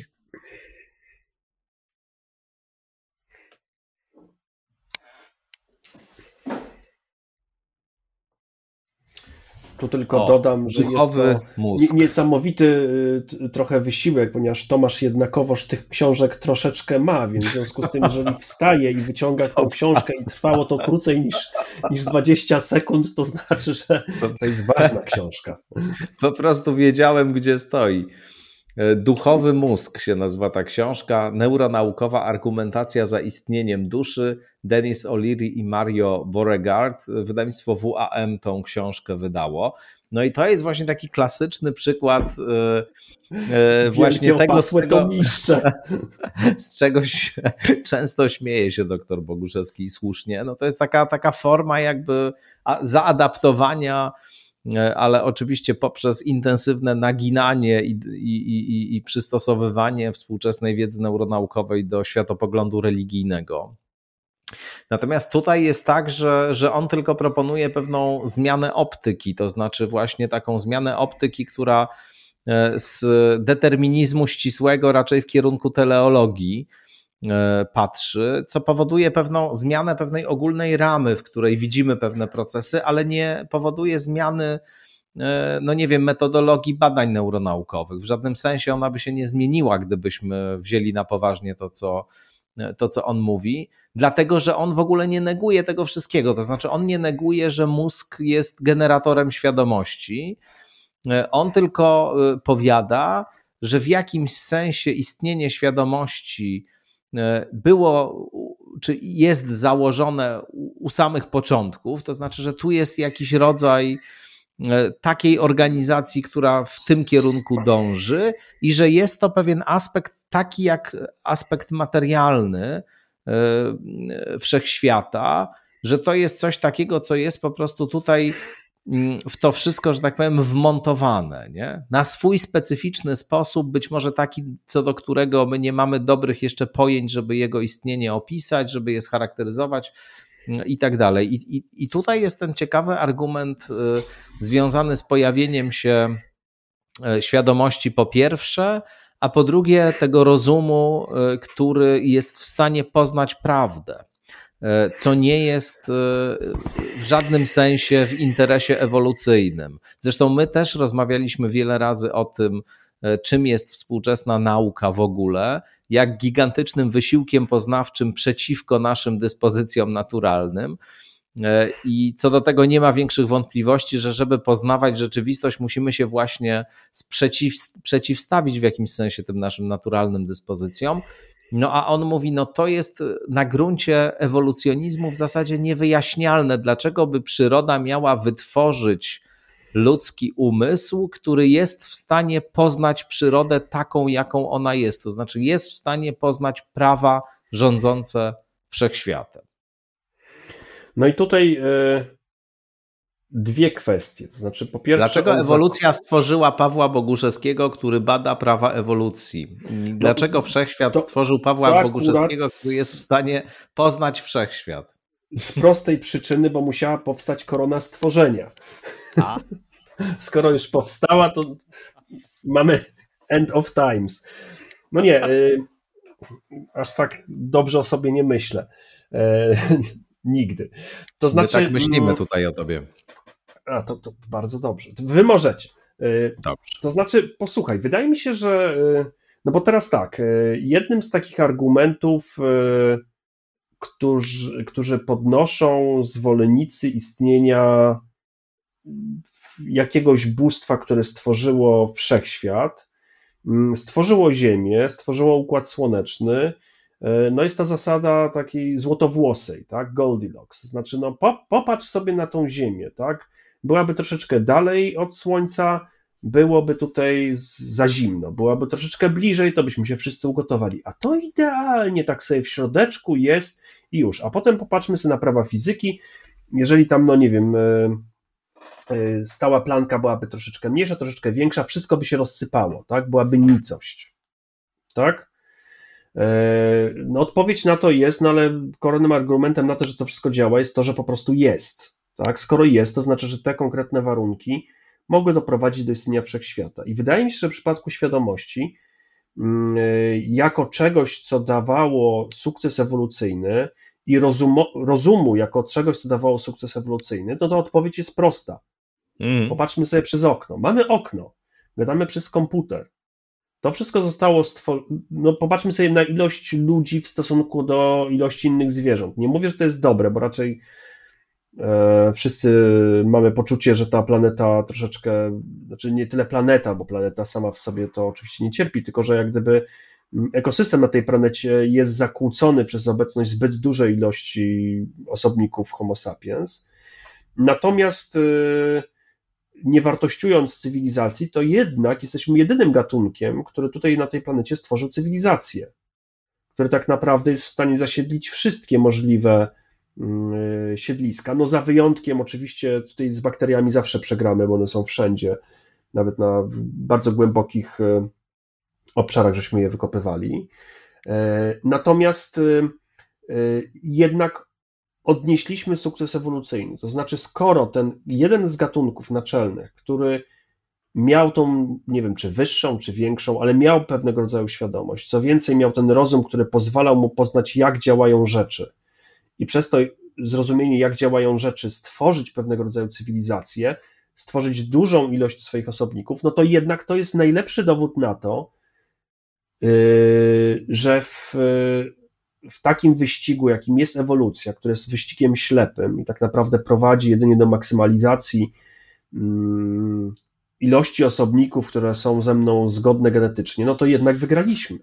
Więc tutaj powiedzenie, że żadnego interesu ewolucja nie ma w, w, stworzeniu y, istoty rozumnej, wydaje mi się, że no, no tu, jest, tutaj... no, bo widzimy, Homo sapiens wygrał pewnego rodzaju w, w, ten, mm, y, no właśnie wyścig ewolucyjny. Być może jest to całkowicie perusowe zwycięstwo i ono nas tak naprawdę zabije i będziemy pewnego rodzaju, nie wiem, końcem y, cywilizacji życia na tej planecie i ono się tam odrodzi z tych bakterii, bo one wszystko przeżyją i się wszystko zrestartuje. Nie wiem, jak to będzie, ale generalnie, jeżeli patrzymy sobie na wyścig ewolucyjny, no to jednak jesteśmy tutaj tym zwycięzcą, który pomimo tego, że nie ma kłów, pazurów, mm. e, fantastycznego futra, nie jest odporny na promieniowanie czy inne rzeczy, potrafi zmieniać rzeczywistość i robi to właśnie dzięki temu, że powstało coś takiego jak kultura, jak możliwość przekazywania informacji międzypokoleniowej, nieograniczonej do materiału genetycznego czy do tego materiału czy, czy informacji, które jesteśmy w stanie z, z, pomieścić w naszej głowie i przekazać swoim, e, swoim następcom. Co więcej, ten można powiedzieć, no człowiek rozumny, rozumny, czyli to, nie wiem, od 50 tysięcy lat wstecz, e, tam gdzie uznajemy, że to już jest taki osobnik, e, no praktycznie tak jak osoba współczesna, e, no to popatrzmy sobie na tę na tą przestrzeń czasu, która była wcześniej, tak? Ludzie są kiepscy w łapaniu wielkich liczb. I powiedzenie, że my jesteśmy no, wstecz wstecz 50 tysięcy lat, no to to jest jeszcze coś do złapania, ale Ziemia ma 4,3 e, miliarda lat. Przez większość czasu na tej kuli ziemskiej dominowały, powiał się bardzo wcześnie, ale organizmy jednokomórkowe. Nawet nie było organizmów, które były w jakikolwiek sposób bardziej skomplikowane niż pojedynczy pęcherzyk cytoplazmy. No i dobrze, i teraz jeżeli przejdziemy z Twojego tego punktu numer 3, czyli po co rozum, bo uważam, że rozbite jest to od razu za pomocą popatrzenia za okno i zobaczenia, że stoją budynki, samochody, do tej teologii, która zakłada, że teoretycznie jest jakaś celowość powstania umysłu i świadomości, istot świadomych, to dlaczego ich jest tak mało? Dlaczego tak przyszły późno? Jeżeli byłaby to podstawowa, fundamentalna właściwość no, Ewolucja świata. musiała, potrzebowała czasu, żeby taką organizację wygenerować materialną, jaka jest potrzebna do tego, żeby te fenomeny zaistniały. No dobrze, no to w tym momencie, jeżeli zakładamy, że ewolucja Ale on powiada z drugiej strony i tak, no. i tak jest to tak radykalnie mało prawdopodobne, że to się wydarzyło yy, i że na przykład wskutek czystego przypadku mieliśmy do czynienia z powstaniem tego rodzaju fenomenów, że w sumie czemu nie założyć właśnie tego teleologicznego wyjaśnienia. Mm, jedna uwaga jeszcze do tego, co mówiłeś o, tej, o, tej, o tym rozumie. No on tutaj powiada, jest pewna, pewne niebezpieczeństwo związane z tłumaczeniem, e, czy też z odpowiadaniem na pytanie o to, co ma być dopiero wykazane, że rozum, czy rozum jest e, właśnie pochodną ewolucji, poprzez jakby uzasadnianie istnienia rozumu ewolucją. To znaczy, to jest trochę takie, wiesz, w tym sensie właściwie, jeśli przyjmiemy ten model wyjaśniania, to możemy mm, zasadniczo wszystko, co w świecie istnieje, wpisać jakby w ten sposób rozumowania. To znaczy, mhm. tu jest to niebezpieczeństwo, które jest w psychoanalizie też, że, że te ewolucjonistyczne, co zresztą ludzie zajmujący się metodologią naukową na to czasem zwracają uwagę, że te zwłaszcza socjobiologiczne wyjaśnienia, one często właśnie są niewywrotne, to znaczy niezależnie od tego, co byś nie zrobił, to jest to ewolucyjnie mhm. uzasadnione, mhm. ponieważ wszystko jest ewolucyjnie uzasadnione. No ale to, to jest jakby tam oczywiście e, rzecz, do, do, z tym sobie można poradzić na gruncie ewolucjonizmu z takim, e, z, ta, z takim zarzutem. Natomiast e, mm, no, no, on jeszcze używa takiego argumentu, w pewnym momencie powiada, no skąd założenie, że my dzisiaj powiedzmy mamy, y, my dzisiaj rozporządzamy tak ogromną wiedzą o świecie, na przykład y, istnieją ludzie, którzy, nie wiem, zajmują się fizyką kwantową, jak nasz przyjaciel Janek Chwedeńczuk, którego serdecznie pozdrawiamy. Istnieją ludzie, tak jak ty, zajmujący się neuronauką, E, mają ogromną wiedzę o funkcjonowaniu e, materialnego wszechświata, ogromną wiedzę o funkcjonowaniu mózgu. E, to znaczy, na jakiej, jaka jest racja tego, że w prehistorycznych czasach pojawia się tego rodzaju dyspozycja, która to umożliwia? To znaczy, po co coś takiego, rozumiesz? Po co mhm. dyspozycja, która umożliwia aż takie poznanie? No bo do tego, żeby opanować Ziemię i żeby, y, i żeby odnieść taki sukces, o jakim mówimy, naprawdę nie potrzebujemy y, umysłów zdolnych y, rozwiązywać równania kwantowe czy tworzyć aparaty do neuroobrazowania i, i umieć jakby re, re, tego typu reprezentacje sobie tworzyć. Wystarczy, żebyśmy mieli znacznie skromniejsze umiejętności i żeby w ogóle kwestia takiej takiego tworzenia sobie obrazu, prawdziwego obrazu domniemujemy, świata była, była w grze. To się wydaje jakiś spory naddatek. No i tutaj jest oczywiście. E, to jest ciekawa kwestia, ale cały czas nie widzę tutaj sprzeczności, ponieważ e, hmm. Mm, jeżeli założymy sobie tak, że e, no, dobra, to najpierw tą, jeszcze przejdziemy sobie tam do, do kwestii tego, tej rzeczywistości, bo ja się z tym w ogóle też nie zgadzam na przykład, z tym powiedzeniem, że mamy, że powstaliśmy jako czy jedyny gatunek, który ma poznawać rzeczywistość. To, to, to w ogóle ma, się ma tę możliwość. Ma tę możliwość. Nie ma możliwości, absolutnie nie ma takiej możliwości. To znaczy, to jest. No, to jest umysł masz, żeby według... tworzyć sobie tak, tą reprezentację, to, tak. To jest błąd yy, według. Znaczy, może, dobrze, błąd jest ciężkim słowem. Yy, to jest. Yy, wydaje mi się znowu coś takiego. No, y, wniosek wynikający z introspekcji. To znaczy, że jemu się wydaje i mi też się wydaje, że widzę rzeczywistość, natomiast cała neuronauka pokazuje, że absolutnie żadnej rzeczywistości nie widzimy, nie mamy do niej dostępu. A to jest jeszcze sposób. inna kwestia. To jest jeszcze Wydaje mi się, że ona jest jedna z podstawowych kwestii, ponieważ on zakłada, Zgadzam że się. w toku ewolucji powstał wyjątkowy człowiek i to jest, tutaj wracam cały czas, wydaje mi się, że to jest poszukiwanie tej wyjątkowości homo sapiens, które ma nas po prostu pogłaskać, Mm, I ten wyjątkowy Homo sapiens, jego wyjątkowość polega na tym, że potrafi poznawać rzeczywistość do głębi, czyli stworzyć na przykład, nie wiem, teorię strun, tak? I potem tą, z tej teorii strun y, wytworzyć jakieś tam predykcje.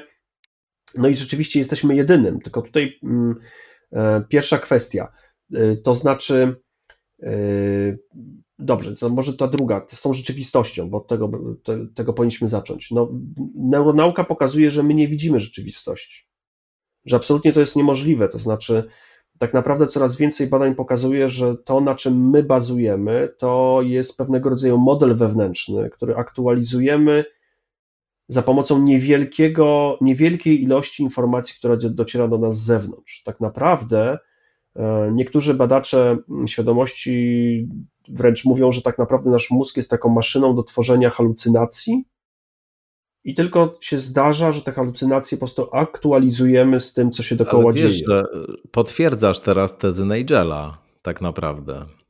Dlaczego? No bo, no bo właśnie mówisz o tym, że prawda no. jest inna. To znaczy, że prawda jest właśnie inna. Tak naprawdę świat wygląda inaczej, więc jakby coś e, bardziej jeszcze prawdziwego niż te e, percepcje nam dostępne wypowiadasz. A jeszcze Nie. bym Dodatkowo e, no. zacytował Pawła mhm. Boguszewskiego, z którym tutaj często rozmawiam. Nie znam. I y, jak mówisz o nauce często, to mhm. mówisz, że nauka naprawdę poznaje rzeczywistość. To znaczy, że nauka poznaje świat takim, jakim on jest. I tu nie ma żadnej sprzeczności. Potwierdzam słowa Pawła Boguszewskiego, bo kwestia jest taka, że my, jako pojedynczy osobnik, nie mamy możliwości dotarcia, znaczy nasze zmysły nie są stworzone do widzenia rzeczywistości tak, jak ona jest. I po to Zgoda. właśnie mamy naukę, żeby zbiorowo, za pomocą dużego zbiorowego wysiłku, patrzenia z różnych aspektów, z różnego kątu, dojść do rzeczywiście pewnego rodzaju konsensusu, który być może nie jest też absolutnie czymś, co jest rzeczywistością, ale jest jej najbliższy, jak możemy tylko się zbliżyć. Technicznie najbliższą rzeczą, którą możemy zbudować.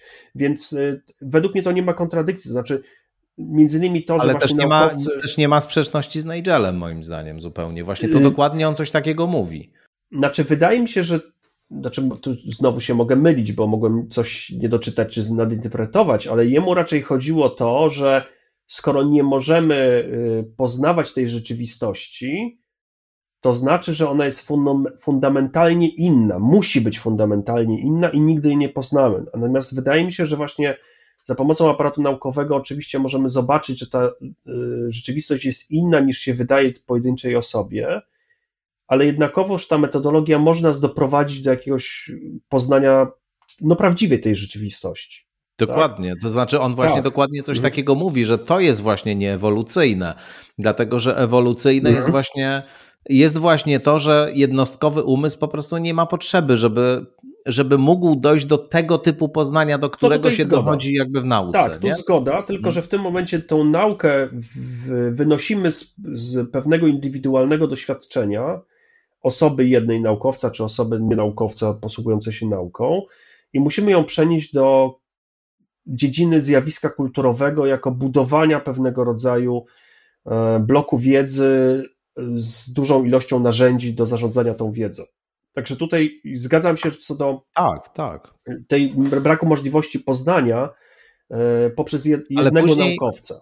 Ale później, jak ta obróbka masowo, znaczy zbiorowo zostanie wykonana, to mhm. powstaje pewien przekaz wskutek tego zbiorowego wysiłku, który potem na przykład w postaci artykułu naukowego albo książki naukowej bierzesz, czytasz i mhm. przyswajasz, nie?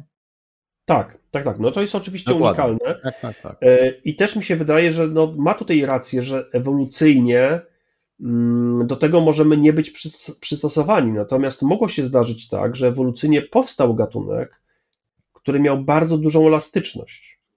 I to jesteśmy właśnie my. To znaczy, mm, to ten przyspieszony rozwój, ten y, no, gwałtowny skok y, wiedzy, on wydaje mi się, że właśnie jest efektem pewnego rodzaju mm, elastyczności, którą się charakteryzuje nasz gatunek. To znaczy, nasz gatunek e, w pewnym sensie urwał się z paska takiej czystej biologicznej ewolucji i tak naprawdę przeszedł do tej, można powiedzieć, ewolucji kulturowej, to znaczy właśnie do tych wszystkich rzeczy, które są no, poza naszym genomem, które powodują, że w sposób y, za pomocą wychowania możemy zmienić myślenie E, I to myślenie y, staje się w pewnym sensie mm, no takim, taką ramą, według której poznaje świat nowe pokolenie. Czyli to jest troszeczkę, można powiedzieć, programowanie zjawisk poznawczych u, u, nowych ludzi, ale już nie na zasadzie programowania genetycznego, tylko właśnie za pomocą tego przedłużonego procesu wychowania. Tak? No bo jesteśmy gatunkiem, który który najdłużej ma pewnego rodzaju niedojrzałość układu e, nerwowego, najdłużej e, kabluje się, najdłużej jest w pewnym sensie plastyczny, mm, kiedy można jak gdyby zbudować pewnego rodzaju podwaliny pod e, sposób rozumienia przez niego świata. Tak?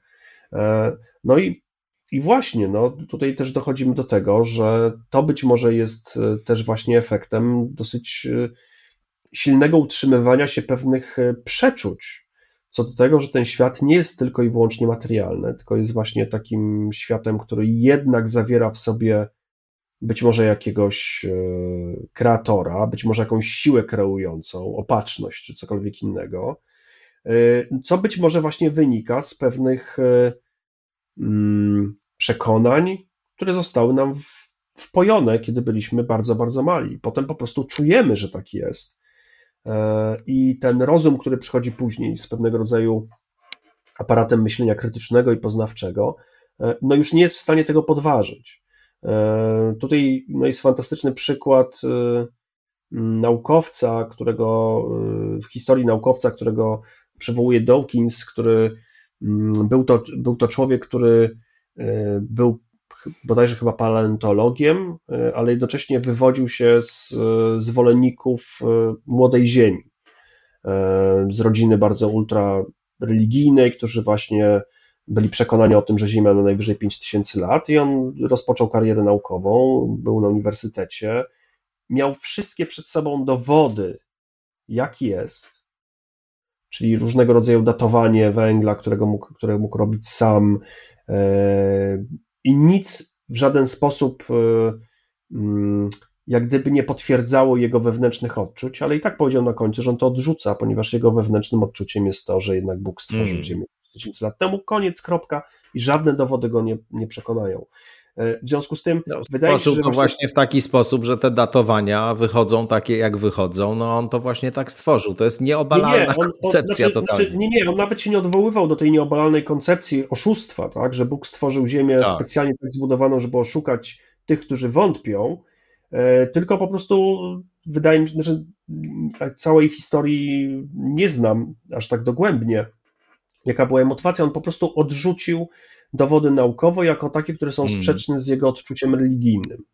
E, przy czym to odczucie religijne, czyli sposób pojmowania świata, tego jak funkcjonuje świat, to jest coś, co oczywiście nie mamy w genach. To jest ten, ten okres tego przedłużonego, można powiedzieć, dzieciństwa, gdzie e, formatuje się aparat poznawczy, który później nas niesie przez całe życie. E, I być może właśnie to jest to, że powstanie tego typu aparatu, który pozwala w pewien sensie nieść jakieś wartości kulturowe w sposób dużo bardziej trwały niż tylko i wyłącznie, że przyjmuję sobie jakąś koncepcję, jakąś odrzucam. Tylko przyjęta koncepcja musi być niesiona i przysłoni nam wszystkie dowody i, i tak dalej. Być może jest pewnego rodzaju właśnie mm, mechanizmem, który był mechanizmem uniwersalnym, pozwalającym stworzyć Homo sapiens cywilizację e, i tym wyznacznikiem, co dało właśnie tą wyjątkowość naszego gatunku. E, przy czym wydaje mi się, że właśnie tutaj nie ma tej żadnej sprzeczności, że to nie mogło powstać w toku ewolucji. Wydaje mi się, że mogło. Mm, mm. Tak. E, także tutaj, e, no co do samej tej właśnie założenia e, i tej teleo, teologii, jeżeli dobrze to powiedziałem, to. teleologii, tak, tak. Teleologii, tak. No to no tamto założenie jednak tego konieczności, tej celowości powstania świadomej istoty takiej jak, jak człowiek, no to mi się wydaje jednak tutaj o, błędne. Bo gdyby mm -hmm. tak mhm. było, to, to wszechświat kipiałby od istot świadomych. A tak im dalej patrzymy, Z kolei nie wiem, czy, czy, tak by było, że, że musiałby kipieć, bo być może będzie kipiał kiedyś na przykład, wiesz, tego, mm. tego też nie wiemy. Nie, nie wiem, czy to jest konieczne tutaj. To znaczy, to jest takie przesunięcie, wiesz, to w dużym stopniu mam wrażenie nie jest do empirycznego udowodnienia. To znaczy, rzeczywiście to jest taka refleksja filozoficzna, która, mhm. która po prostu inaczej trochę nam w sposobie myślenia porządkuje e, e, pewne aspekty rzeczywistości. To jest coś takiego jak, e, jak w sporze pomiędzy Freudem a Jungiem, gdzie Freud widział pewne symptomy psychiczne, pewne zaburzenia, cierpienie psychiczne właśnie w kategoriach deterministycznych, a Jung widział w teleologicznych. Jakby Junga interesowała, interesowało to, do czego zmierza e, psychika, czy, czy co jakby jest za tym symptomem i czego człowiek na przykład nie chce tam gdzieś z przodu zobaczyć i w związku z tym tkwiąc w jakimś, w jakimś stadium doświadcza cierpienia, a tak naprawdę nastawienie się na to, co ten symptom ze sobą przynosi i, i ku czemu prowadzi, jest ważniejsze niż zastanawianie się, skąd się wziął. Nie? I to w zasadzie jakby w dużym stopniu nie zmienia jakiegoś takiego fenomenologicznego opisu tego, co, co z człowiekiem się dzieje, czy sposobu postępowania, e, ale no zasadniczo zmienia perspektywę patrzenia na pewne zjawiska faktycznie. I tutaj rzeczywiście jest tak, że że ten ewolucjonizm jakby jest deterministyczny w tym sensie, że powiada, że, że przyczyna jest z tyłu e, i e, to się rozwija w kierunkach nieprzewidzianych, to znaczy jakby właśnie w takich kierunkach, którymi rządzi czysty przypadek, to są efekty wyłącznie przypadkowych procesów i nie było wiadomo na początku, w którą stronę to zaprowadzi. No a on mówi nie, tak naprawdę to gdzieś musi być założone, gdzieś tam jest z przodu i, i, i, coś tu jest takiego, co, co się właśnie nie da tak do tego wyłącznie przypadku zredukować. No ciekawe no, to jest, wiesz, to, to nie wiadomo, że... właśnie, że, że to jest jednak... Nie, odczuwam, odczuwam, próba... jasne. Odczuwasz, tak? Bo według mhm. mnie jest to właśnie próba cały czas obronienia jakiegoś wewnętrznej potrzeby istnienia Boga i Stwórcy. No nie, on ja jednak mam takie jest wrażenie. Może A gdzieś może tam nie jest do końca ateistą. Może jednak mu się z wiekiem wzi wziął, uruchomił tak zwany lekki agnosta, e, a nas, no, bo, bo czymże innym jest właśnie założenie tego, że mm, Wiesz co, tak ale naprawdę, to jest bardzo no, podobne myślenie, przepraszam, że ci przerwę, do. Ale... Jak, jak, mi się tutaj, no. E, to, wiesz, jak to czytałem tę książkę, to mi Aha. natychmiast przychodziły skojarzenia z racji moich e, rozmaitych zainteresowań z gnostycyzmem, z hinduizmem, no to, o, z buddyzmem, wiesz, jakby z tymi wszystkimi e, e, światopoglądami czy perspektywami, ale też i z Georgem Wilhelmem Friedrichem Heglem na przykład i z jego mhm. fenomenologią ducha, bo to zdanie, które właśnie zacytowałem na początku i powiedziałem, że do niego wrócę, przypomnę, zdanie brzmi, życie każdego z nas jest częścią bardzo długiego procesu budzenia się wszechświata, stopniowo zyskującego świadomość siebie, to jest po prostu jak z Hegla wyjęte, jak z fenomenologii mhm. ducha. I tutaj nie ma konieczności, podobnie jak w buddyzmie, wprowadzania na arenę jakiegoś świadomego mhm. Boga, stwórcy. Można raczej myśleć w kategorii takiego właśnie procesu, jakby w którym mamy do czynienia z jakąś świadomością, jako, jako pewną taką właśnie niezindywidualizowaną jakością, która w tych naszych mózgach indywidualizuje się po prostu na, na pewien czas, a później one z powrotem wracają do gnostyckiej pleromy albo do, do tego powszechnego, powszechnego umysłu, jak w buddyzmie, który właśnie jest pusty w gruncie rzeczy i nie jest żadną e, podmiotowością taką boską, tylko jest po prostu pustką, jest tylko takim polem, na którym czasami coś tam się wzbudza, jak w tych pobudzeniach kwantowych E, I, I, tutaj nie ma konieczności wprowadzania tego Boga, nie? Ale, ale, rzeczywiście te elementy brzmią tutaj niewątpliwie. To znaczy, on tego wprost nie mówi, ale to jest jak, jak z buddyzmu wyjęte, jak z Hegla wyjęte. Ale do, dokładnie, dokładnie właśnie o tym mówię. Ja tutaj nie mówię, że, że chodzi o wprowadzenie osobowego e, Boga, takiego deistycznego, e, tylko właśnie jakiejś takiej nazwanie tego dodatkową siłą, czy, czy nazwanie tego jakimś, y, no, cokolwiek, co jest y, mm, no, pewnego rodzaju spirytualistyczne, tak? Czy to jest pewnego rodzaju właśnie coś, co można się zaraz podeprzeć, że właśnie dokładnie wszystkie wielkie religie to wyczuwają, ludzie mają takie poczucie. Mm, no ale problem jest taki, że no mamy te, nie wiem, od Newtona możemy sobie liczyć taką współczesną naukę, e, eksperymentów, które miały udowodnić istnienie czegoś tego typu siły, czy przestrzeni, czy, czy czegoś pewnie zrobiono ogromną ilość, chociażby na przykład, no jeżeli mm, jesteśmy w stanie badać pewne korelaty mózgowe świadomości, wpływać na tę świadomość za pomocą leków, czy za pomocą prądu elektrycznego, to jeżeli ta świadomość rzeczywiście jest manifestacją czegoś, co jest poza ciałem, to byśmy byli w stanie w jakikolwiek sposób to zmierzyć, tak? Skoro jesteśmy w stanie wyłapać obecnie aparaturą yy, pewne oddziaływania, które się dzieją na poziomie cząstek elementarnych, jeżeli jesteśmy w stanie wyłapać aparaturą oddziaływania fal grawitacyjnych, no to powinniśmy być w jakimkolwiek sposób w stanie wyłapać jakiekolwiek oddziaływanie tej przestrzeni pola świadomości, czy tego budzenia się tej, tej świadomości. E, pod warunkiem, że, pod warunkiem pytanie, że to by był proces materialny. No, pod warunkiem, dobrze. że to był proces materialny, bo wiesz, e, tu się odwołam no. do takiego nagrania bardzo ciekawego podcastu Sama Harrisa, jednego z ostatnich. On tam taki speech nagrał swój na temat śmierci. I, ale on to oczywiście też mówi od, od, od dawna, bo on oprócz to też jest ciekawy przykład, bo, bo, bo to jest też człowiek oczywiście praktykujący i nauczający medytacji.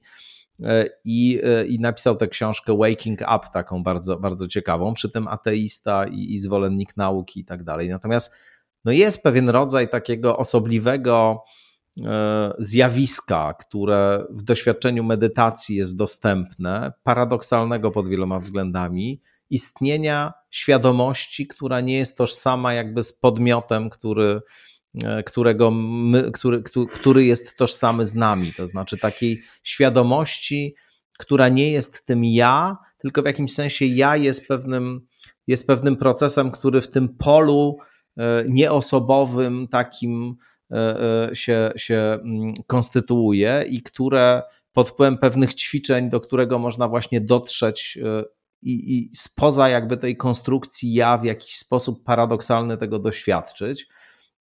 Być może tędy jest droga raczej do e, tego, o czym my tu mówimy, to znaczy do tego specyficznego wymiaru e, istnienia czy wszechświata, który właśnie nie jest e, mm, jakby redukowalny do procesów materialnych i sam nie ma natury materialnej w jakimś sensie, ale też jest jakąś formą istnienia specyficzną, e, którą nie przy pomocy przyrządu, e, który jest nakierowany na zewnętrzność, e, jesteśmy w stanie uchwycić, ale właśnie poprzez ten instrument, który mamy w postaci naszej świadomości. No to już jest daleko idąca spekulacja, oczywiście. Mm, I zdaję sobie sprawę z wszelkich niebezpieczeństw, jakie wiążą się z tego rodzaju stanowiskiem, ale w takiej bardzo skromnej wersji powiedziałbym, która właśnie nie postuluje jakiś hipostas y, tego typu doświadczeń, która automatycznie nie tworzy jakichś nowych hierarchii bytów na podstawie tego typu e, zjawisk, no to powiedziałbym, że to jest w każdym razie coś ciekawego. To znaczy, coś jest w tym interesującego, inspirującego.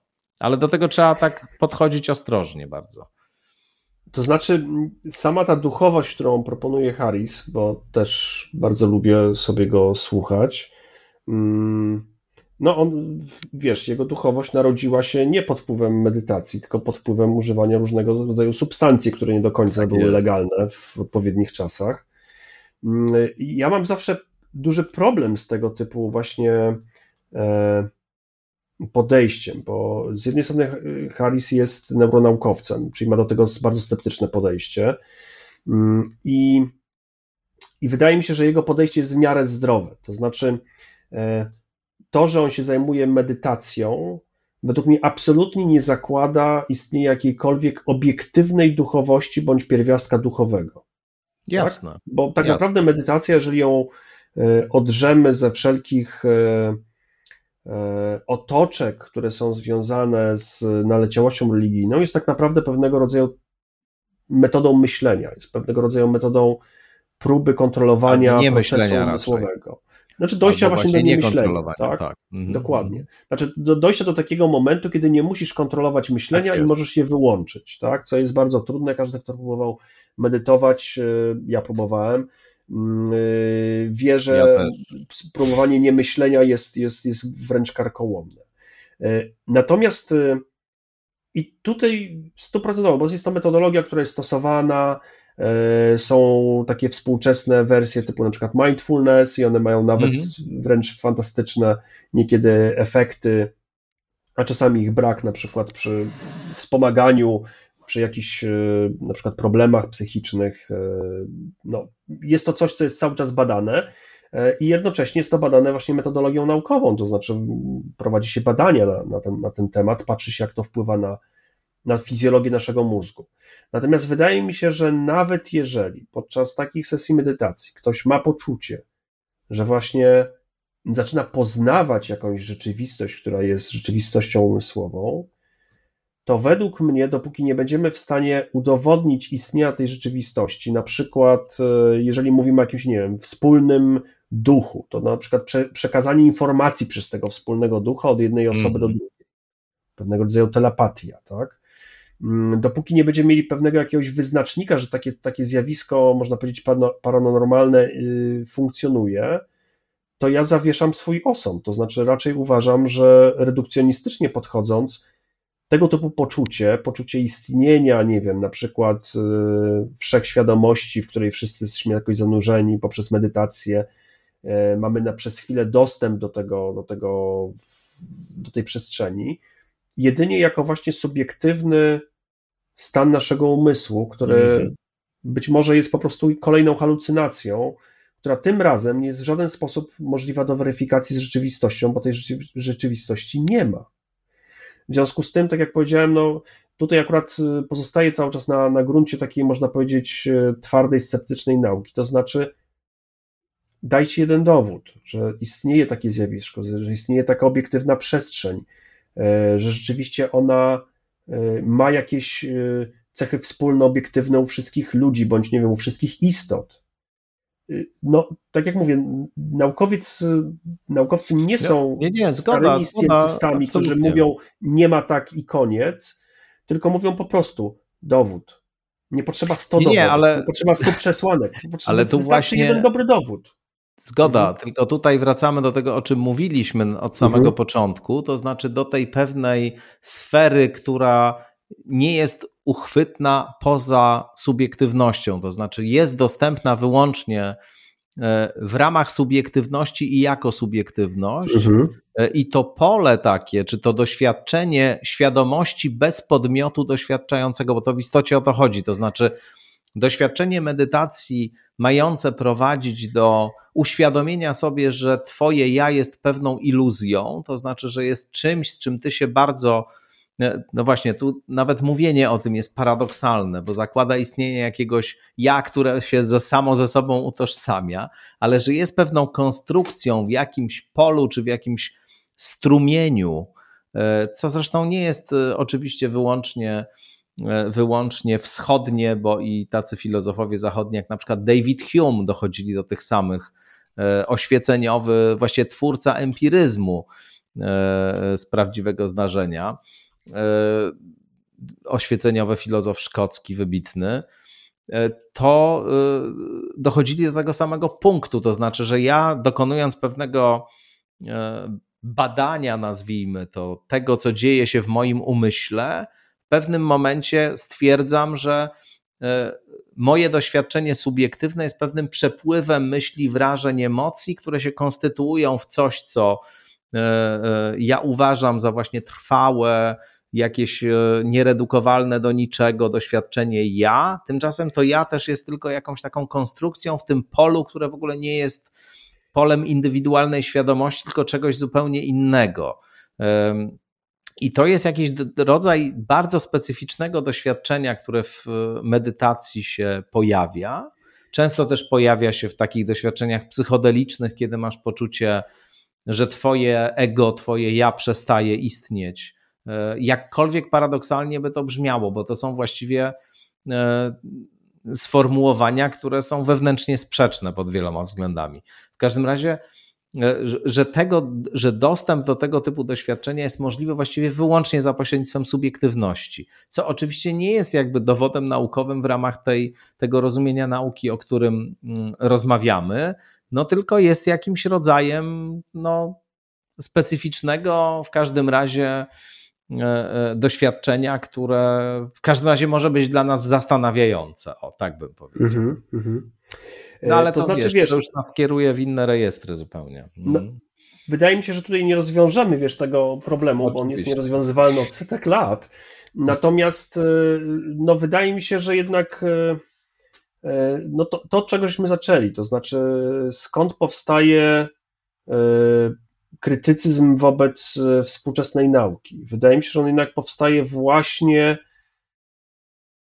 mm, z tej potrzeby y, troszeczkę wyjątkowości ludzkiej i wyjątkowości indywidualnej, to znaczy, żeby rzeczywiście pokazać, że jest, e, e, no po pierwsze osoba jest indywidualnie i no jest troszeczkę inna, a z drugiej strony właśnie ta wyjątkowość naszego gatunku ludzkiego jako tego być może jedynego, który ma dostęp do tej wspólnej przestrzeni duchowej i, tak dalej. Natomiast no tu jednak się będę cały czas trzymał tego, że jeżeli postulujemy istnienie takiej przestrzeni, tej przestrzeni wspólnej duchowej, czy, czy, czy jakiegoś e, e no, obszaru, który teoretycznie jest tak subiektywny, że go nie możemy badać, no to tu się z jednej strony zgodzę. No jeżeli coś jest absolutnie subiektywne, unikalne i jest jedyną, jedynie naszym doświadczeniem, ale no jest zarazem każdemu może nigdy nie będziemy mieli do tego dostępu. Jest zarazem każdemu dostępne, tylko właśnie w taki A, sposób, który, e, który wymaga e, no, pewnego, e, pewnej praktyki o charakterze medytacyjnym albo, albo jakimś innym. Natomiast no, nie da się oczywiście stworzyć przyrządu poza ludzkim mózgiem, który jest takim przyrządem, który by w sposób obiektywny uchwycił, nie wiem, takie cząsteczki, no bo nie ma takich cząsteczek. E, no właśnie. To jest. E, to jest pytanie. No może nie ma cząsteczek, ale skoro jesteśmy w stanie wyłapywać subtelne oddziaływania pomiędzy, pomiędzy atomami, E, schodzimy z naszą aparaturą coraz niżej i niżej, jak również potrafimy obejrzeć coraz dalsze zakątki mm, naszego wszechświata, to wydaje mi się, że te zjawiska, o których mówimy, w jakiś sposób można by było badać. Jeżeli nie można byłoby ich badać za pomocą metod fizykalnych, no to chociażby ich istnienie można byłoby wy, wywnioskować na podstawie badań epidemiologicznych. To znaczy, jeżeli rzeczywiście, znaczy epidemiologicznych w wszelkim tego Aha. słowa znaczeniu, to znaczy nie, takich, które badają populację, Jasne. a nie badają, tak, tak. Nie, nie, ale tutaj widzisz, tutaj, tutaj... To znaczy, ja bym się zgodził, gdyby doświadczenie duchowe było absolutnie identyczne u wszystkich ludzi i dawało dokładnie na przykład te same efekty i było dostępne w dużo, dużo prostszy sposób. Tak? Nie, no wydaje się, że to doświadczenie medytacyjne, no. które, które właśnie jest znaczy tym takim bardzo bazowym doświadczeniem tego, że ja jest iluzją, nazwijmy to, bo to w zasadzie o to chodzi, i że istnieje jakaś świadomość, która nie jest ja. To znaczy, mhm. że, że mogę mieć dostęp do jakiegoś pola świadomości, które nie jest moją indywidualną e, świadomością. To to jest względnie uniwersalne, to znaczy to się pojawia właściwie w bardzo wielu różnych i tradycjach religijnych, i tradycjach medytacyjnych, i to wydaje się, że rzeczywiście podążając pewnymi krokami i, i w pewnej praktyce e, uczestnicząc, mo, można, to, można to osiągnąć. Oczywiście to jest znowu, y, pod, znaczy to, to nie jest w żadnym sensie dowód naukowy w takim rozumieniu, o jakim y, my tutaj mówimy, czy w jakim właściwie ty mhm. o tym mówisz. No bo wiadomo, że jakby wyprowadzenie obiektywnej tezy o tym, jak świat jest urządzony z subiektywnego doświadczenia, to jest proces bardzo problematyczny, więc tutaj mam wrażenie, że nie ma takiego postulatu, przynajmniej nie wiem, u takich ludzi jak Nigel czy, czy Harris, żeby właśnie w ten sposób to wyprowadzać, tylko jest powiedzenie, no mamy tu do czynienia z czymś ciekawym, specyficznym. E, my na, w zachodnim jakby świecie i, i w nauce bardzo właśnie się wyspecjalizowaliśmy w badaniu rzeczywistości materialnej, ale jest też pewien obszar trochę przez nas zaniedbany, obszar subiektywnego doświadczenia, świadomości, który był eksplorowany bardzo intensywnie w kulturach wschodnich, w tradycji buddyjskiej na przykład. E, I pewne techniki medytacyjne pozwalają osiągnąć bardzo specyficzne poziomy doświadczenia, nazwijmy to. I to też jest jakaś sfera do przyjrzenia się, do eksploracji, do badania i tak dalej. Tylko, że właśnie tutaj można powiedzieć, tym narzędziem, tym teleskopem jest e, ludzki umysł, który sam zaczyna przyglądać się sobie. E, no i to oczywiście nie chodzi o to, że teraz jakąś, wiesz, duchową naukę nową stworzymy, e, no tylko, tylko o to. I tu oczywiście nie ma absolutnie żadnej sprzeczności ani żadnych przeciwwskazań, żeby robić to podłączając osoby w taki sposób praktykujące medytację do różnych urządzeń neuroobrazujących i tak dalej. To się dzieje, to się bada jak najbardziej. E, no, widzisz, e, tutaj jest. E, z jednej strony się zgadzam, to znaczy tak. Uważam, że tego typu zjawiska były za mało badane. Mm. To znaczy, traktowano je wręcz troszeczkę po macoszemu E, uznawano je za pewnego, nie wiem, rodzaju fanaberię bądź wynikającą z e, tylko i wyłącznie przekonań religijnych e, metodologię, na przykład chociażby właśnie metodologia, nie wiem, medytacyjna. Mm, ja się z tym nie zgadzam. To znaczy uważam, że te zjawiska powinny być badane i nie powinny być w żaden sposób ignorowane, ponieważ no to jest. Mm, tutaj powiedziałeś o tym, że że tym narzędziem tego zrozumienia tego subiektywnego świata może być oczywiście tylko i wyłącznie pewnego rodzaju subiektywne badanie przez nasz umysł, czyli wchodzimy sobie gdzieś tam głębiej. I tu pełna zgoda, tylko że wydaje mi się, że możemy zobiektywizować właśnie te subiektywne badania, no bo ten subiektywne badanie możemy jakoś tam skodyfikować, przekazać innym osobom i zbudować blok wiedzy. E, i podeprzeć go ewentualnie jakimś tam na przykład tak dodatkowym e, fizycznym badaniem naszego układu nerwowego. I to jest robione. I to uważam, że to jest właśnie ten kierunek, gdzie możemy zweryfikować na przykład prawdziwość pewnych hipotez dotyczących medytacji, e, jej efektywności, czy, czy możliwości wpływania na nasz umysł, na przykład, nie wiem, zdolności do obniżenia poziomu lęku, czy radzenia sobie na przykład z, no nie wiem, PTSD i innymi rzeczami. Mm, to znaczy, że okej, okay, możemy je włączyć do repertuaru naukowego i to się dzieje, tak? No bo te badania już właśnie, no chociażby też i odczuć y, religijnych względem neurobiologii mm, są robione. Y, natomiast y, wydaje mi się, że cały czas właśnie dowody istnieje jakiegoś takiego mm, wspólnej subiektywności są bardzo słabe. Indywidualna subiektywność jak najbardziej, ok. To możemy jakoś skwantyfikować, czyli dokładnie, jeżeli, nie wiem, w, w, mamy odczucie bycia sobą, no to ono jest troszeczkę podobne pomiędzy ludźmi, pomimo pewnego indywidualnego rysu.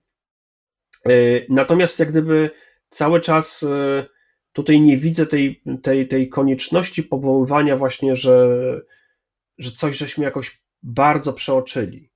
E, albo że ta nauka jest zupełnie niewystarczająca jeszcze, żeby, to, żeby tą poznać tą kondycję subiektywności. Może być to bardzo trudne, mm, natomiast tak jak powiedziałem, no, wracamy jakby do samego początku, czyli e, kto wydał książkę, niechcący przy okazji, może tak się zdarzyło, e, jak również właśnie przy okazji jakich teorii jest przywoływany, to znaczy właśnie, to zwykle jest właśnie przy okazji próby poszukiwania naukowego tej innego wyjaśnienia istnienia ludzi.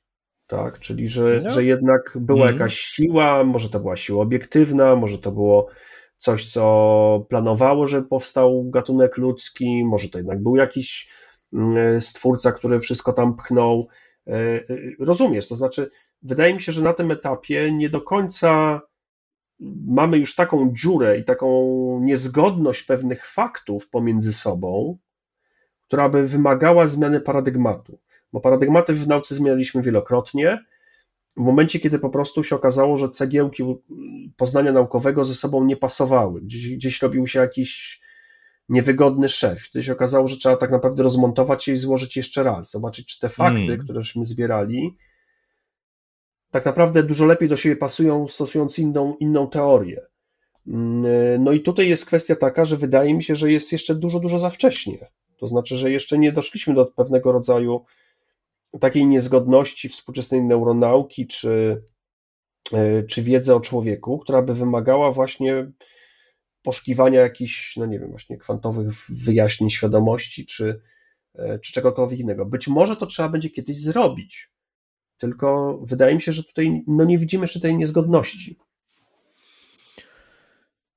Bardzo, bardzo Ci dziękuję za tę rozmowę. Pasjonująco opowiadałeś o tych wszystkich sprawach. A Ty fantastycznie bardzo naświetliłeś, też... o co mu chodziło.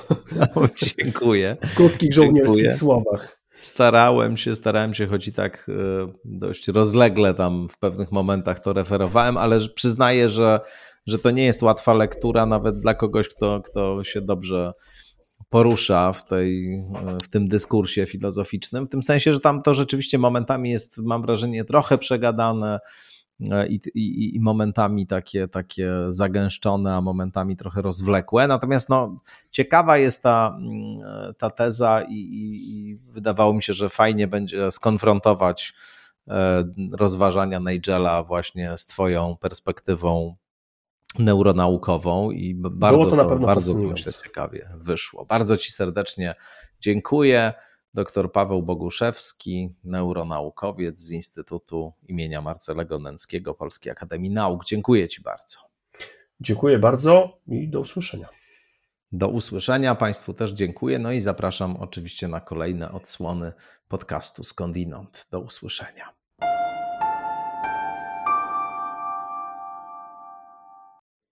Jeżeli uznajecie ten podcast za wartościowy, jeżeli macie poczucie, że coś istotnego w wasze życie, w wasze rozumienie świata wnosi, to zachęcam do tego, żeby wspierać skądinąd finansowo za pośrednictwem Patronite albo mojej strony internetowej www.stawiszynski.org.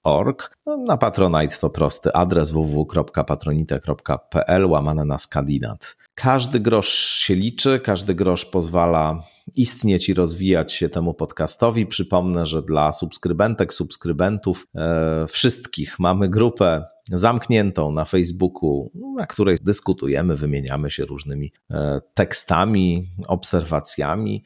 A dla osób, które wspierają ten podcast kwotą 20 zł miesięcznie i wyżej, mamy również specjalny newsletter, który wysyłam co tydzień po każdym odcinku w środy i który zawiera rozmaite rekomendacje dotyczące tego, co jeszcze warto przeczytać, z czym może warto się zapoznać, jakie książki warto mieć. To wszystko oczywiście w kontekście czy wokół tematu, który w danym odcinku jest. Wszystkim patronkom, patronom, subskrybentkom, subskrybentom bardzo, bardzo serdecznie dziękuję za każde wsparcie. Dzięki dla pani Iwony Górskiej-Kotca, która jest absolutną rekordzistką, jeśli chodzi o wspieranie podcastu Skądinąd i życzę Państwu oczywiście wszystkiego najlepszego. No i jeszcze raz do usłyszenia.